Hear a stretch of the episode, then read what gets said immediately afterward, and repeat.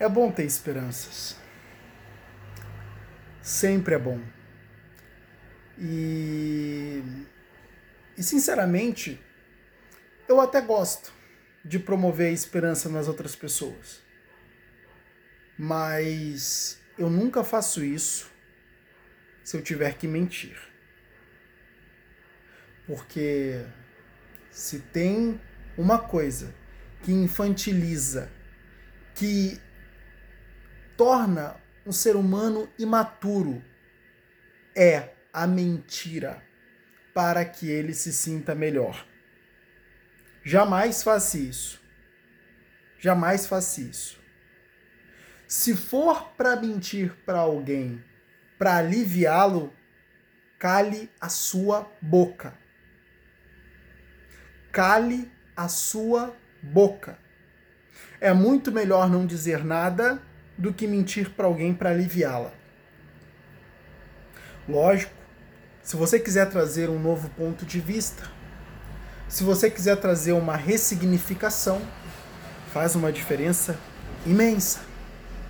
Mas não minta.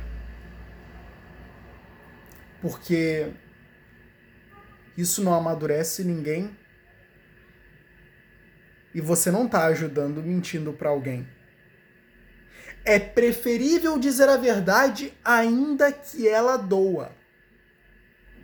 Mas se a verdade você não quiser dizer, não diga nada.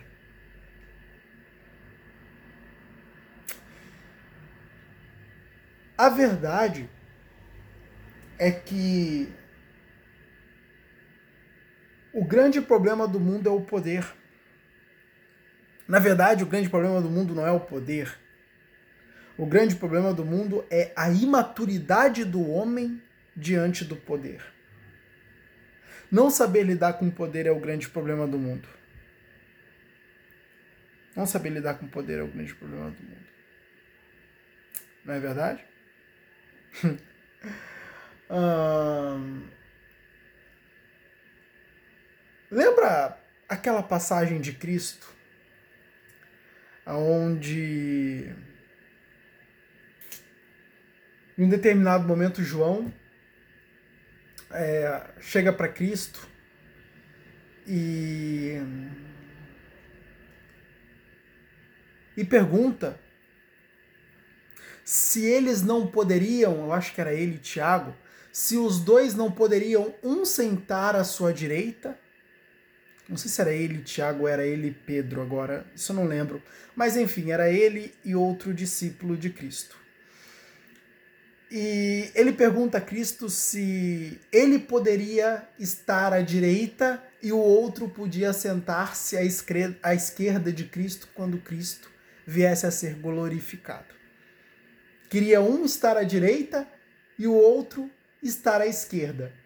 E Cristo sabiamente olha para ele e diz: Ei, por acaso você beberá do cálice que irei beber?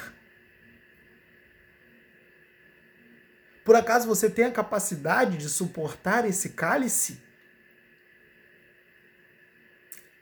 Hum?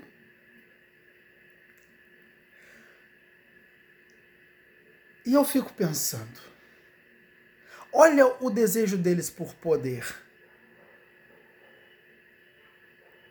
Foi ignorado tudo que Jesus Cristo fez, as noites mal dormidas, os milagres feitos, a abdicação de si em prol dos outros, a, a, o momento o qual ele sabia que teria quando estava ali sendo crucificado, todos aqueles problemas, imagina os pregos perfurando as mãos e os pés, a, a, todos os problemas que basicamente derivariam disso, ele estaria ali, ficaria ali dia e, e acho que ele ficou um dia pregado naquela cruz.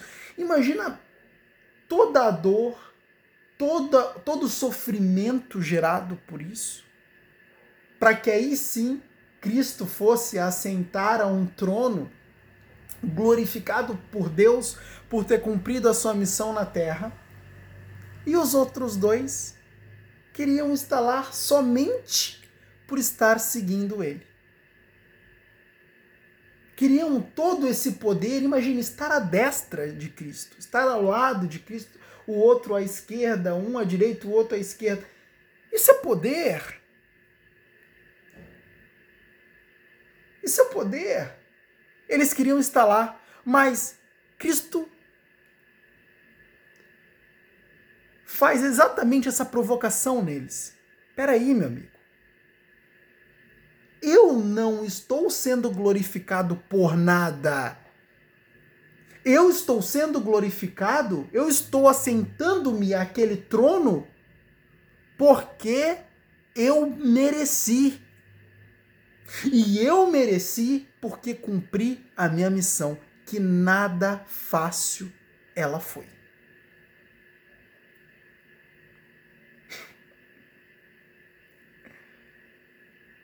O poder que Cristo recebeu no momento que foi glorificado por Deus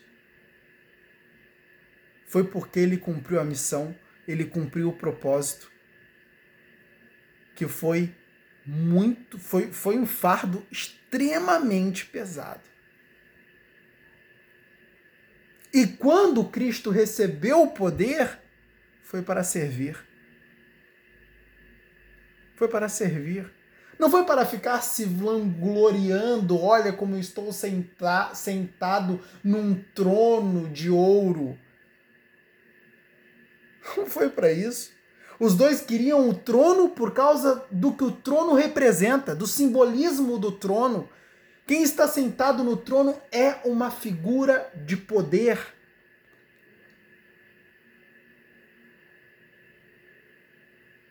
Agora, Cristo não. Cristo entendia que a partir do momento que assentasse no trono, mais trabalho ia ter, mais responsabilidades ia ter, mais, muito ainda ia ter que carregar um certo fardo.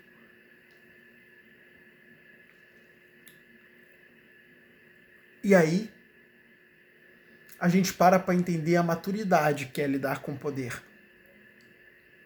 Lidar com poder é entender que o poder é dado àquele que irá servir. O poder ele tem a base no servir ao próximo. O poder que é dado ao indivíduo é simplesmente a medida que aquele indivíduo irá servir os outros. Cristo foi glorificado e foi-lhe conferido o grande poder, por quê? Porque ele serviria ao mundo.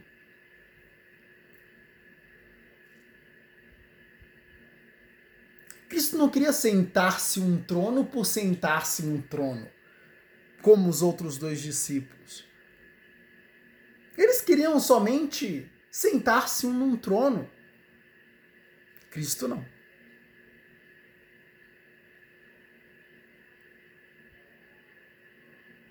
Isso é pleno entendimento do poder. Quando o mundo cair na real e entender que, quando os homens que basicamente detêm poder, entender que o poder que ele possui é direcionado a um serviço que ele precisa prestar e precisa prestar com responsabilidade, é aí que a gente vai ter um mundo muito melhor porque o poder ele vai deixar de ser buscado, ele vai deixar de ser utilizado para ganhos individuais. Ele vai deixar de ser utilizado para fim egóico.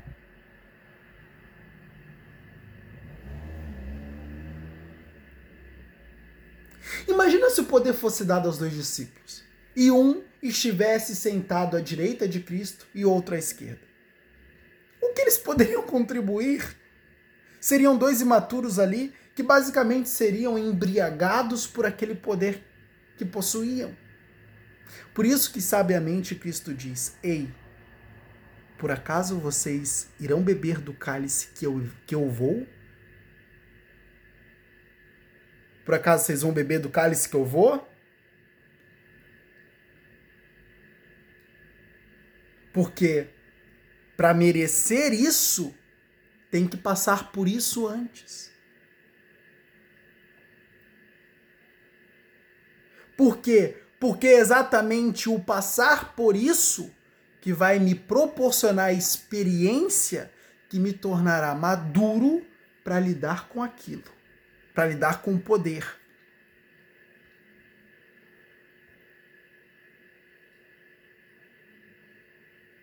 Eles não tinham essa noção. A verdade é que a gente vai ter problemas, muitos problemas, porque os homens cada vez mais ficam imaturos, egoístas, negligente às necessidades daqueles que eles mesmos servem e foram designados a servir. Bom, isso está acontecendo a rodo na política. E vai permanecer assim enquanto isso não acontecer. E, para falar a verdade para você, ter esse insight, acontecer essa mudança, podemos chamar isso de milagre. Só um milagre faria os homens pararem, deixarem de usar o poder para fins egóicos e usar o poder para serviço do povo. Só um milagre.